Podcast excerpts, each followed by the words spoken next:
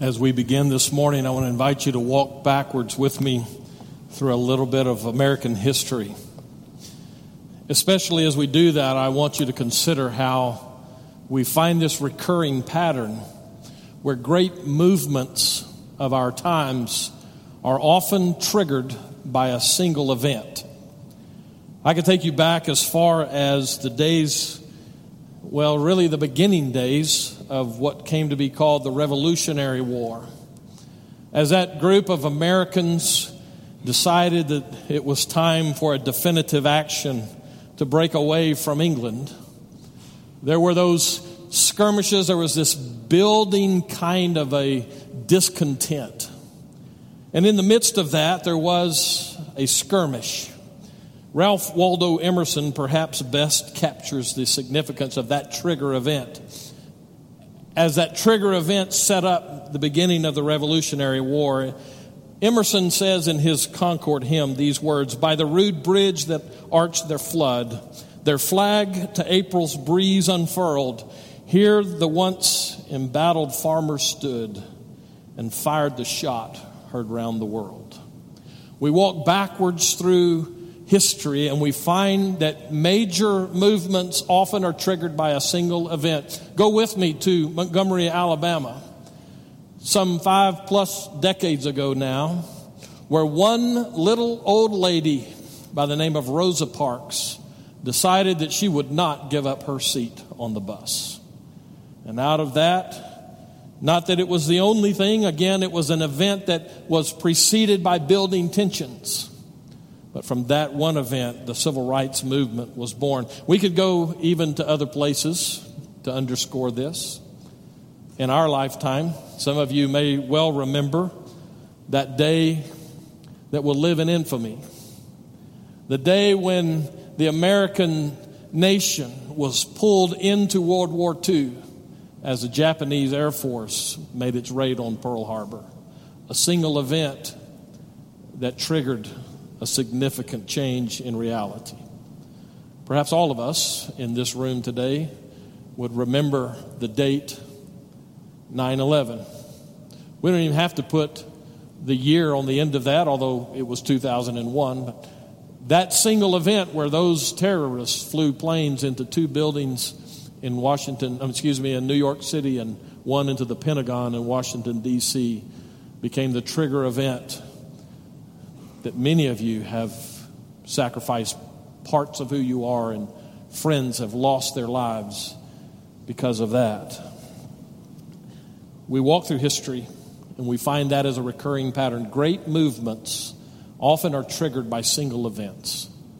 Nowhere is that more true than when we come to the what I call the Jesus event.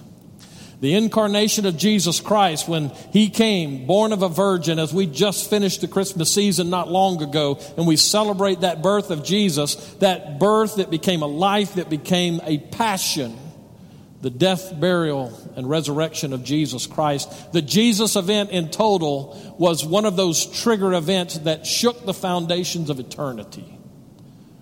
It is in that scenario, that event, if you will, that we find a turning point for us as people. I want to take you as we begin this morning into the book of Mark. It's Mark chapter 1. And uh, I think you're going to have it on the screen so you don't have to turn there. We're going to be in Mark 4 before it's all said and done.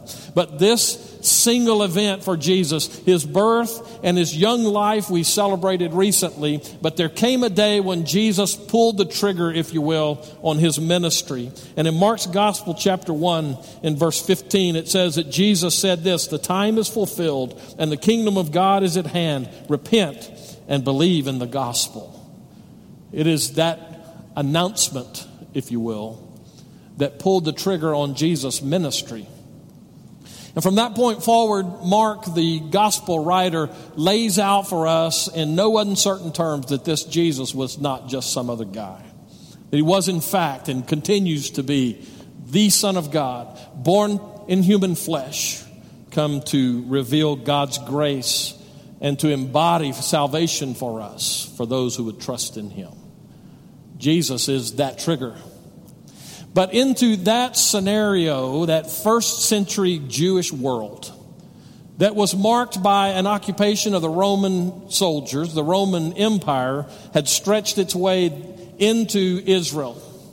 And those people of Israel were looking for a Messiah. They were looking for the Messiah, to be exact. They were looking for, according to their own studies and their own interpretations, they were looking for that one that God would send who would flip the script on the Romans who were occupying them. They were looking for a political savior.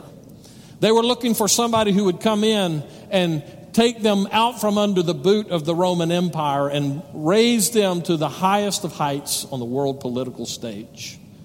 It's into that environment that Jesus came and began to teach his followers what was the nature of the kingdom of God. In fact, the Messiah would come to usher in God's kingdom. Many of us in our theological terms would say realized eschatology, where the final days of history began as Jesus found his place in human form.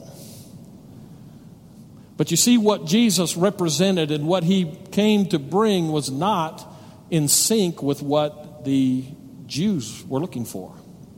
They wanted a political king. They wanted Messiah to come and put them back to the top of the heap, if you will.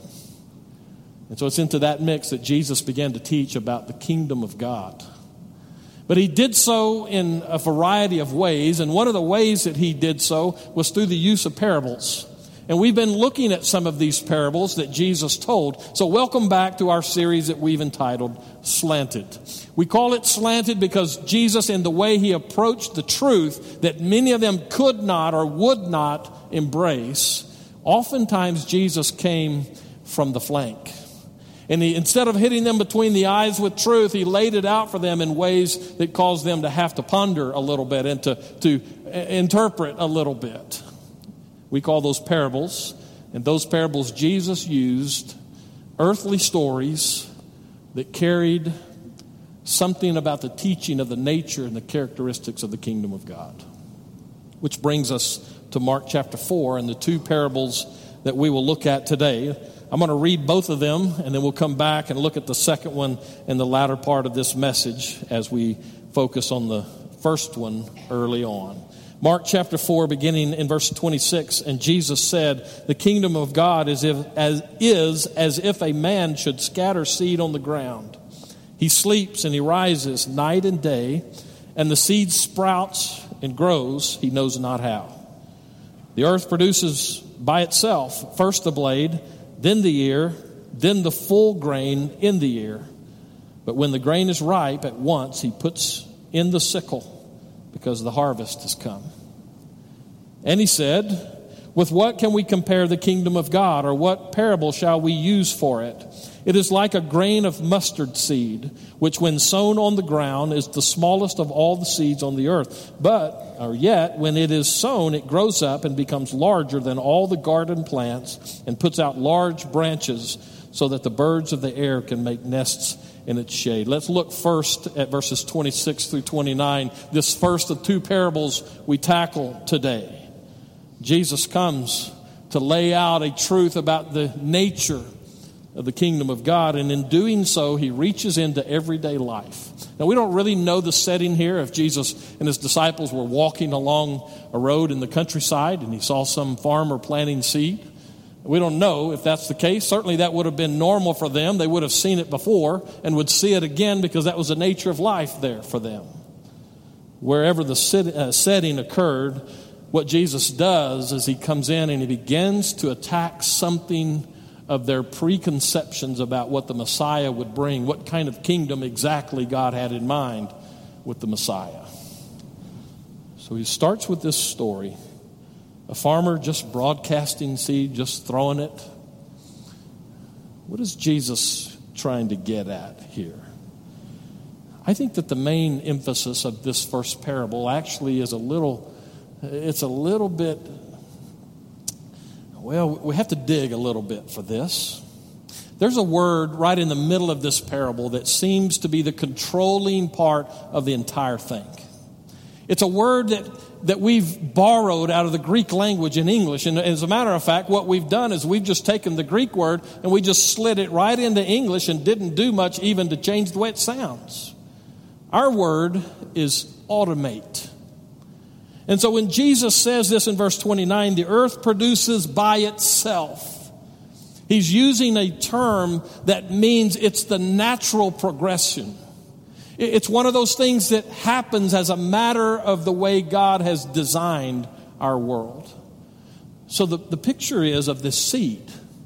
The emphasis is not so much on the farmer here, it's on the seed itself, because as Jesus tells this story, the seed goes out and it does what seeds do. It does what God has designed a seed to do. It sprouts and then it begins to take form, and then it ultimately produces a harvest. By itself is the word that we find, uh, the way we find the English language underscoring that. Here's, I think, the big truth that we draw from this particular parable is that is that the growth in the kingdom of God is certain. If it goes the way God designed it to, and it does, then we can be sure that growth for the kingdom of God is certain. It is automated, if you will, although I hate to push that word too much in the English sense of how we use it. Let, let me just see if I can't help uh, apply this into everyday life for us. Who of us doesn't know of someone, maybe even a family member, who has decided that God's way is not going to be their way? Most of us have a family member, whether close in or in the extended family, who just seems to say, I'm not really interested in that God stuff. Many of us, through the years, I know this to be true. Through several decades of ministry, I've sat with people in their homes, in my office, in coffee shops. I've sat with people who have someone that they love dearly who seems to reject Jesus Christ. They live outside of God's design for living, and it breaks our hearts.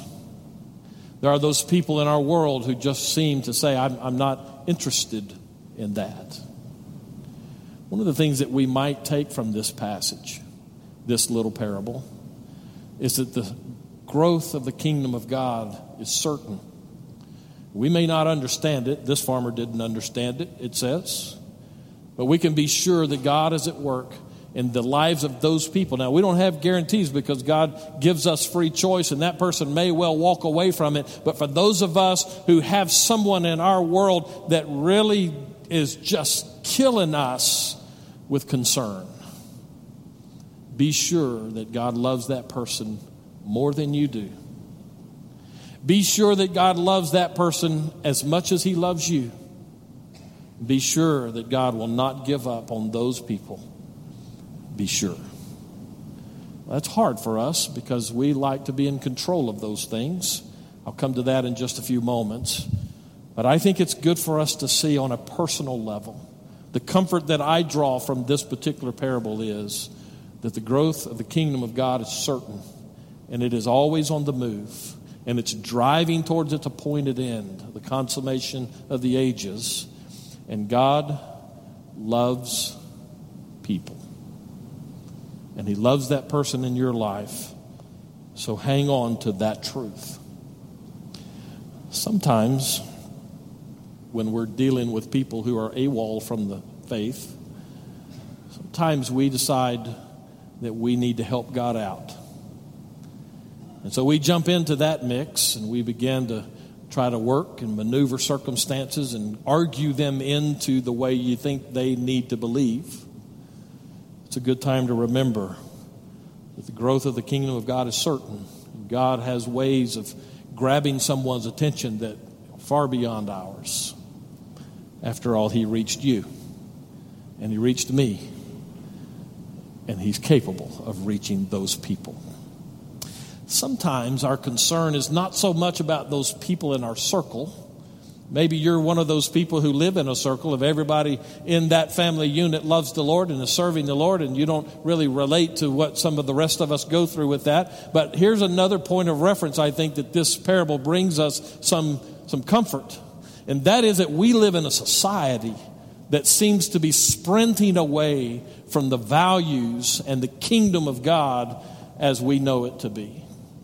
If you were watching the news, this week at all, whether watching it on TV, listening to it on radio of some kind, or reading it in the paper, you'll know that there has been a, a, seismic event in American society this week where the state of New York decided that they would allow, make it legal to have abortions up to the due date of that pregnancy.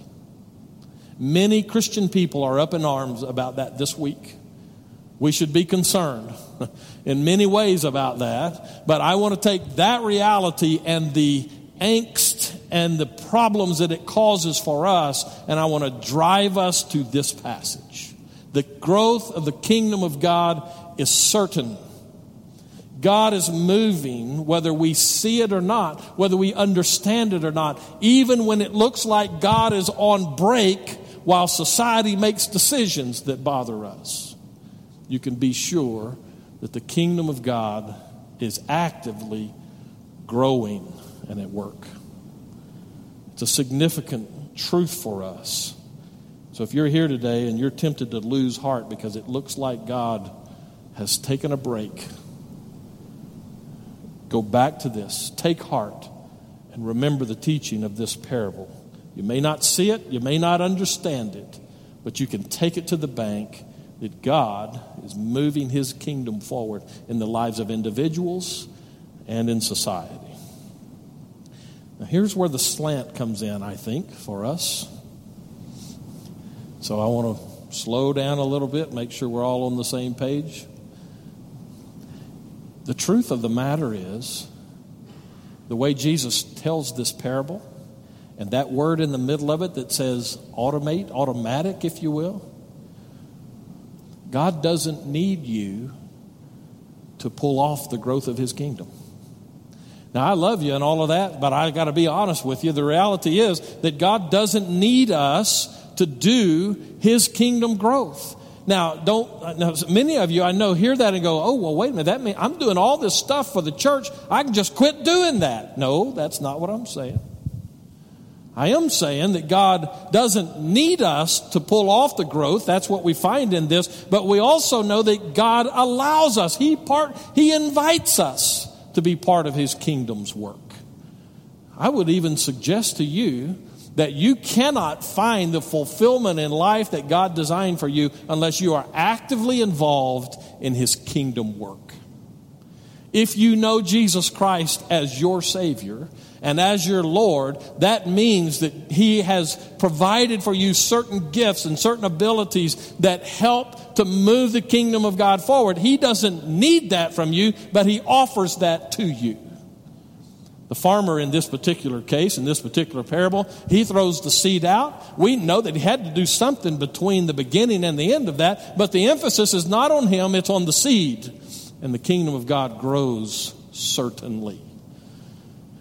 That's the slant, I think, because sometimes we think God needs us. If it's in the life of one of those people in your circle that I was talking about earlier, that we'll just argue them into our way of seeing things, that usually doesn't work. As a matter of fact, we put pressure, love pressure, we might even call it, on some of them, and they somehow seem to just walk away. It's a good time to remember that God affects His word, He brings it to pass. And He has ways of dealing with people that we don't understand. And that's a problem for us because sometimes we're just impatient. I thought sure I'd see an elbow or two being thrown at a spouse in there. I didn't see that, so maybe I'm talking to the wrong crowd today. I don't know, but uh, most of us are fairly impatient about some things. I know that because we keep seeing things that argue for doing things faster. How many of you have a microwave in your home? Microwave oven, that is. Most of us do. What would you do without a microwave oven? How would you heat up your hot pockets? I wonder. You know what would. No, I better not say that. We like things quickly. I know that's true. I saw a thing today, just this morning, an advertisement for a new phone system that goes to 5G as opposed to 4G, which used to be good enough because we had 3G before that. And before we had 3G, we just had cell phones. Now we have cell phones that help us to be distracted much faster than what we were ever distracted before. Your computer at home if you have, like our church had for our living Christmas tree, a computer that operated on Windows 95, you could probably grow a garden while you're waiting for programs to load. We are on a constant march to get information more quickly. And that's taught us to be impatient with slow stuff. One of the realities that I've learned through the years various attempts at gardening or living out in farms out in the panhandle of Texas where they have those big commercial farms. One of the things that I've learned about seeds and growing crops is that they have to operate on their timetable. You can't really speed it up a whole lot.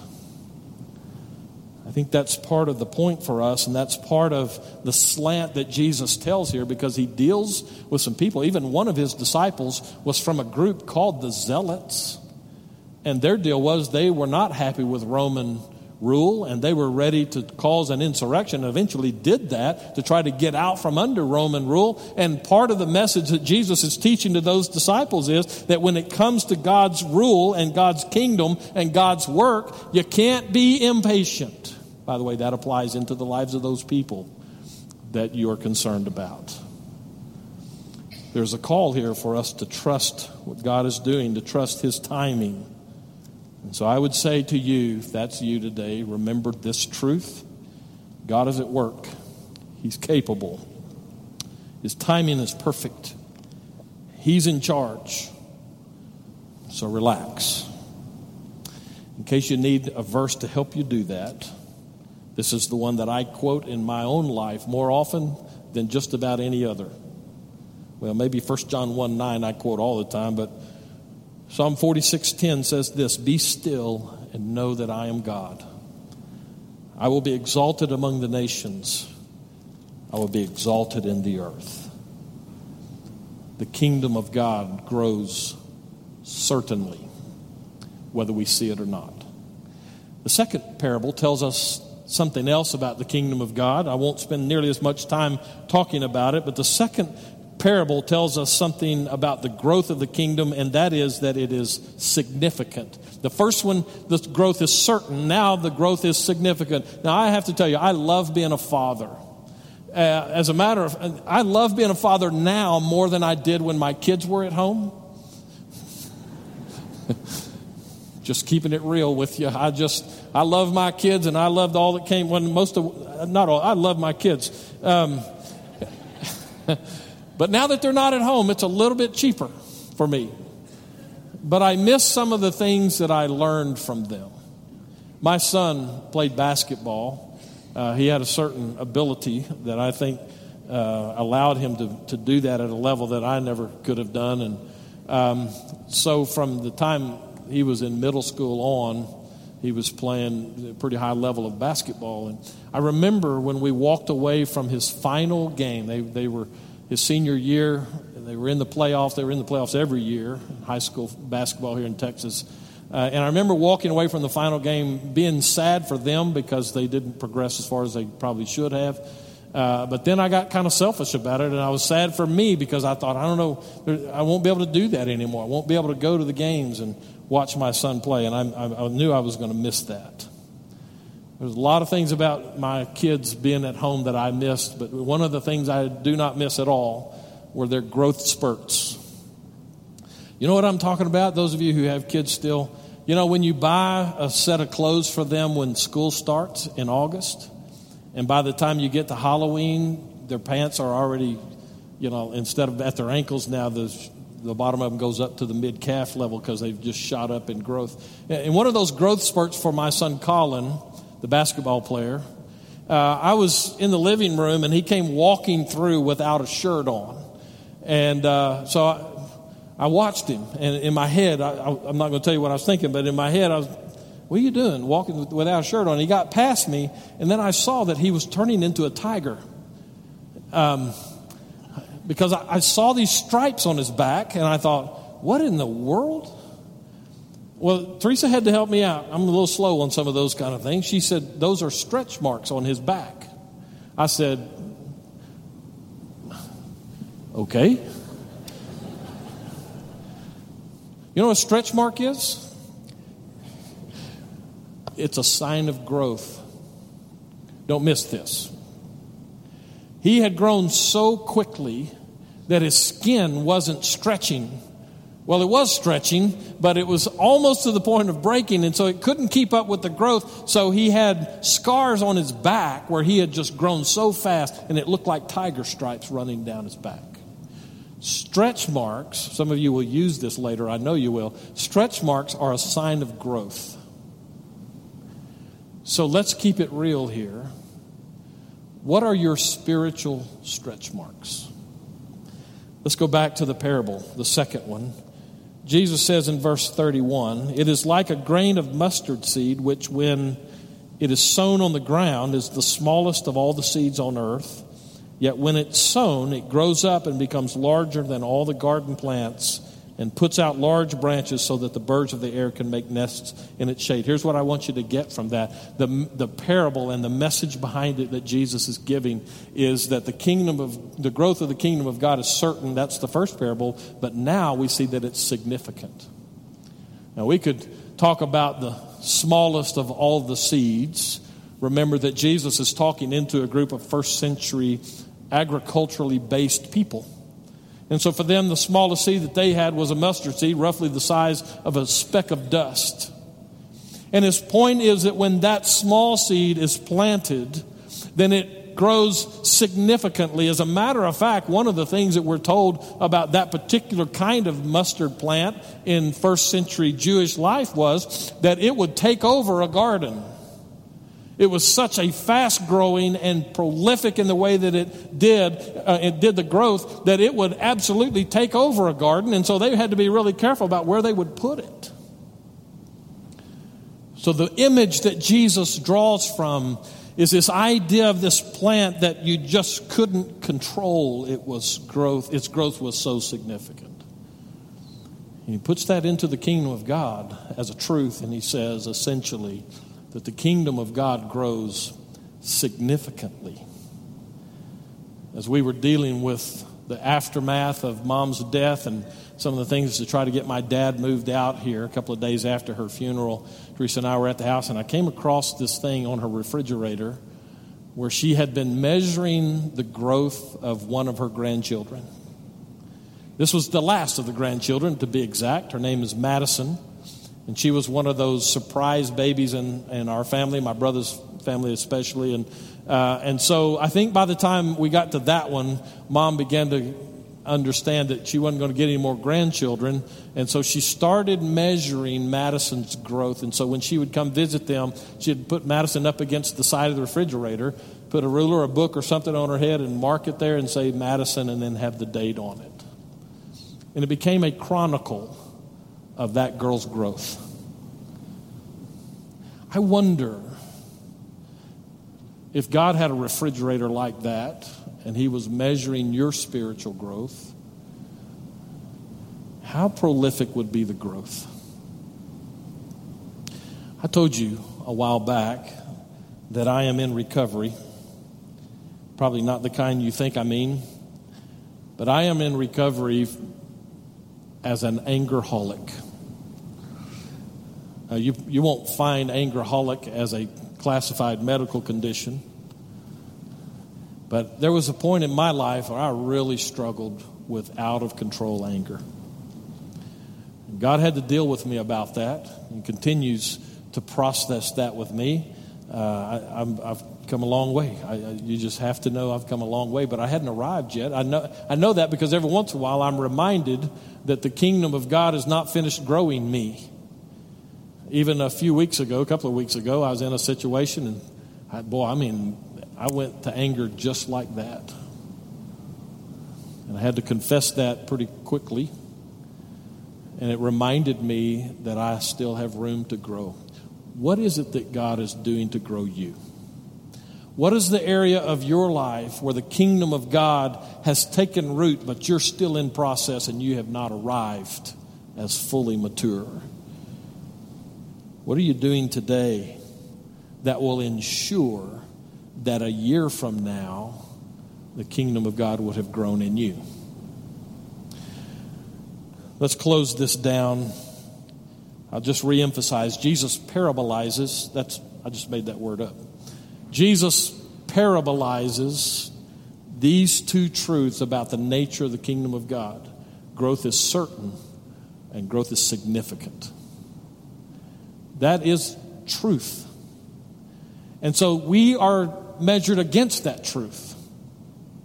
And so the question really might be is how is the kingdom of God growing you today? Do you even know that kingdom of God? Have you received that particular seed that he's talking about, which is specifically Jesus Christ? That Jesus event that I said earlier triggered the turn of the whole eternal structure of our world. Do you know Jesus Christ? All of us should know that there's a little thing tucked into the first parable today that helps to drive this message home, not just for us, but for those first century listeners. It's in verse 29. He says, But when the grain is ripe, at once he puts in the sickle because the harvest has come. His first century listeners would have heard in that statement about the sickle the words of the prophet Joel.